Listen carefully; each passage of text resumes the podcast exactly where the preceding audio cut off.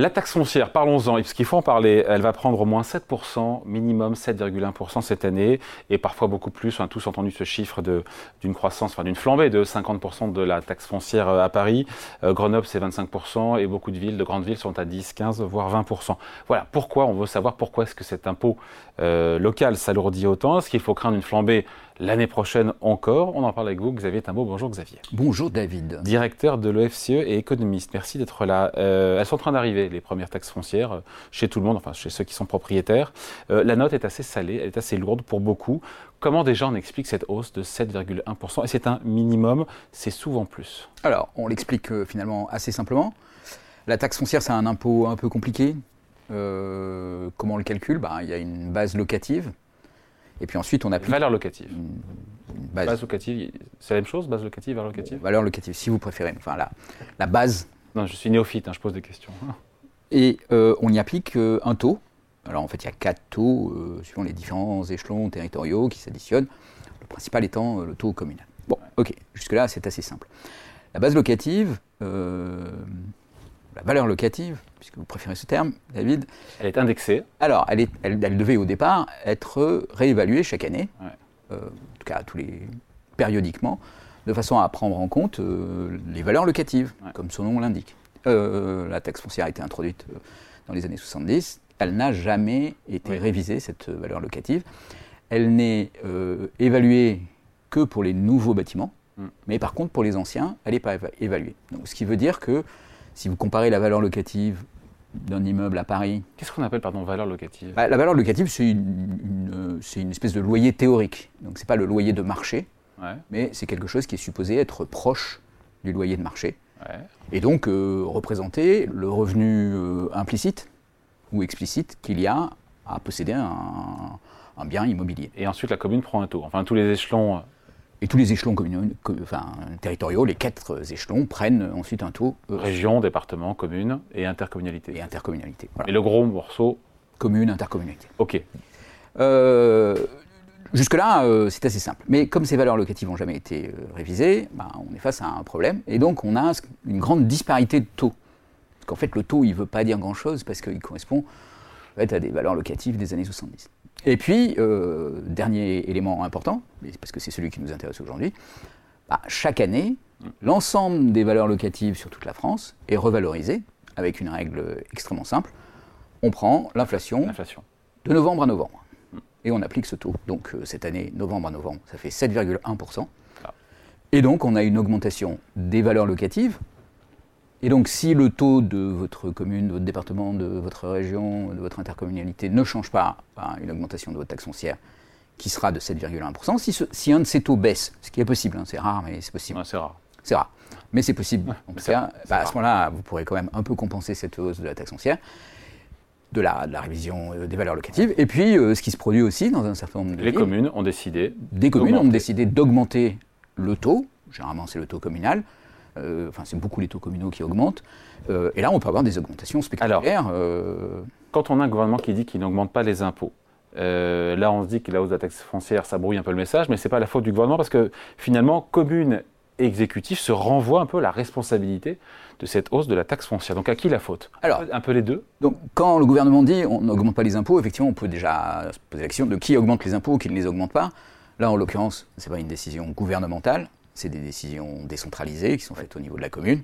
Le gouvernement n'a rien à voir. Quand Anne Hidalgo et le conseil municipal de Paris votent 52%. une augmentation de la taxe foncière assez conséquente, euh, bah, en fait, le gouvernement n'y est pour rien. Et d'ailleurs, le gouvernement n'a aucun pouvoir, pas à s'opposer à cette hausse.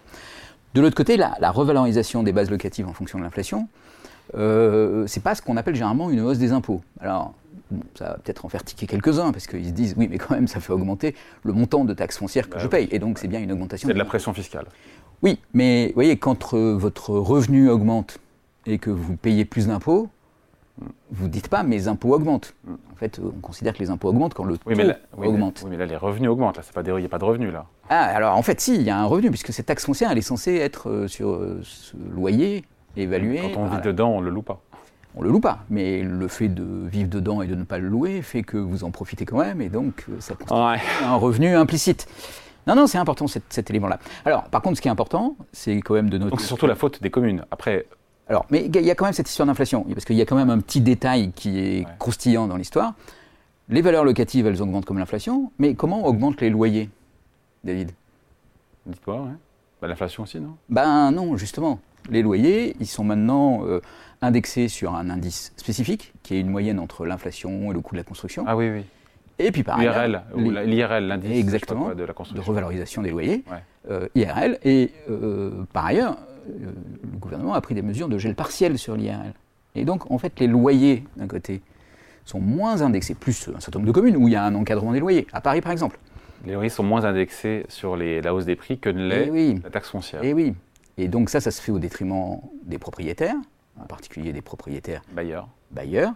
Euh, et ces propriétaires bailleurs, ils voient d'un côté la taxe foncière calculée sur un loyer Ah oui. qui Donc, lui est revalorisé comme donc il y a une espèce de double peine, ça? Et oui, en tout cas, il y, a une, il y a une déconnexion, une dissonance entre la valeur locative d'un côté et les loyers qui sont effectivement Ouais. perçus. Résultat 20%. Intéressant. Bien sûr, et encore plus intéressant quand on sait que 20% des grandes villes ont augmenté le taux de leur taxe foncière.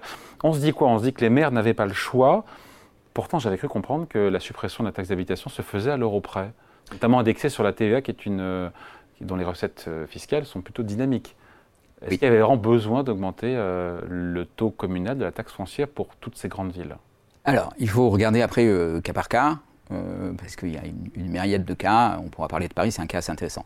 Euh, vous posez la question de la suppression de la, de la taxe d'habitation, qui était une ressource pour les communes, 18 milliards d'euros que ça rapportait. et du fait qu'elle a été compensée à l'euro près. Mm. Mais, mais il y a quand même un mais, c'est qu'elle a été compensée à l'euro près l'année de la suppression. Ouais. Après, il se passe des fait choses. tranche, qui s'est fait par tranche d'ailleurs, rappelons-le. qui s'est faite par tranche. Mais après, il se passe des choses. Il y a des nouveaux habitants. Il y a des habitants qui ont des revenus euh, qui sont plus élevés. Euh, il y a Il des. n'y a pas un bout de TVA qui revient aux communes Il y a un bout de TVA sur, la, sur le, le bâti, sur le- la, vente de neuf. en Ouais. fait. Euh, bon, ça c'est une autre question, parce que vous savez que la TVA sur le neuf, Donc en gros, elle, s'applique en gros, aussi la suppression de la taxe d'habitation n'a pas été bien compensée les années suivantes, et donc Ben, ce qui n'est pas très clair, c'est aussi surtout comment elle est compensée à cause de l'inflation. C'est-à-dire, avec l'inflation, la taxe d'habitation aurait dû augmenter. Mais la compensation, elle n'est pas faite, euh, y compris l'inflation. Et donc, euh, comme les dépenses des communes, elles, sont soumises à l'inflation, puisque l'essence augmente. bon, donc vous écoutez, elle communes, n'avait etc. pas le choix. Elle n'avait pas le choix. Alors, bon, premièrement, elles n'avaient pas le choix. Deuxièmement, si on regarde le cas de Paris, euh, y a les, les communes, Paris est assez emblématique de ce côté-là, ont des, ont des investissements à faire, en particulier pour la transition environnementale. Donc elles ont besoin de faire des programmes d'investissement, et donc elles ont besoin de ressources, et de ressources nouvelles. La taxe foncière, c'est la bonne ressource pour ça, parce que quand une ville investit dans une ville, ben, en fait, ça va profiter euh, en partie aux propriétaires. Et donc, euh, c'est aussi logique qu'ils soient mis à contribution par une hausse de la taxe foncière. Ensuite, si on regarde, ben, vous voyez, euh, Paris, en fait, quand on dit Paris, c'est Paris intramuros. Il n'y a pas que Paris, hein, encore une fois. Paris, c'est emblématique parce que c'est 50% de hausse du. euh, Non, il n'y a pas que Paris, mais Paris est quand même mais- assez intéressant. Donc, Paris, c'est Paris intramuros. Si vous comparez avec euh, la première couronne, les montants de taxes foncières sont considérablement plus bas à Paris qu'ils ne le sont, euh, par exemple, à Montreuil. À Montreuil, euh, pour un appartement de, de 70 mètres carrés, vous payez plus de 1000 euros de taxes foncières. À Paris, pour le même appartement, en 2022, vous payez moins de 800 euros de taxes foncières. mm, mm. Donc, euh, vous voyez, avec des, avec des revenus qui sont souvent supérieurs à Paris qu'ils ne le sont à Montreuil. Donc, la hausse des, des taux de taxes foncières à Paris, en fait, peut paraître euh, énorme, mais espèce de rattrapage, quoi. c'est un rattrapage et c'est lié à cette non-revalorisation Depuis les des valeurs 70. locatives depuis les années 70, puisque 70. 70, si vous voulez, puisque on est coincé sur des valeurs relatives euh, qui datent de cette époque-là. Or, beaucoup de choses ont changé depuis. Bon, on se dit que c'est un one-shot, euh, ce coup de bambou, pour celles et ceux qui vivent dans les grandes villes qui ont reçu cette taxe foncière, ou est-ce que sur 2024, on est parti pour que ce soit pareil? Bah non, on aura, on aura probablement euh, une augmentation des prix qui sera aussi assez conséquente en 2024. Alors peut-être pas 7,1%, mais euh, on sera probablement au-dessus de 5% en, hausse des prix euh, novembre 2023, novembre 2024. Euh, pardon, novembre 2022, novembre, de- enfin bon, Oui. pour, pour la- pour l'année suivante. Oui. Donc on a une hausse des prix assez conséquente de, ce point de vue-là, ça c'est assez, c'est assez certain. On n'aura probablement pas à nouveau les hausses de taux aussi spectaculaires qu'on a eues dans un certain nombre de communes, comme Paris, puisque euh, l'idée était que ben, augmenter la taxe foncière et le taux de la taxe foncière c'est très impopulaire. Donc on le fait une fois, Mm. de façon importante, on explique, on, Voilà. on recueille les râleries, et puis après on arrête. Euh, donc probablement cette dimension-là ne sera pas, mais par contre, oui, il faut quand même s'attendre à ce que la revalorisation se fasse de façon assez conséquente, comme cette année. Pour se rassurer, je ne sais pas si ça peut rassurer, mais cette hausse de la taxe foncière, évidemment, ne compense pas, et c'est heureux, la suppression de la taxe d'habitation, mais vous me direz, ce n'est pas toujours les mêmes qui payent, puisque locataire propriétaire, ce n'est pas toujours la même chose. Oui, alors. le, gain, le, cadeau fiscal à 18 milliards est bien plus important que cette hausse de la taxe foncière. Oui, oui bien sûr, il n'y a, rien à voir. La, hausse de la taxe foncière en, 2023, ça va représenter quelque chose comme 2 euh, à 3 milliards d'euros.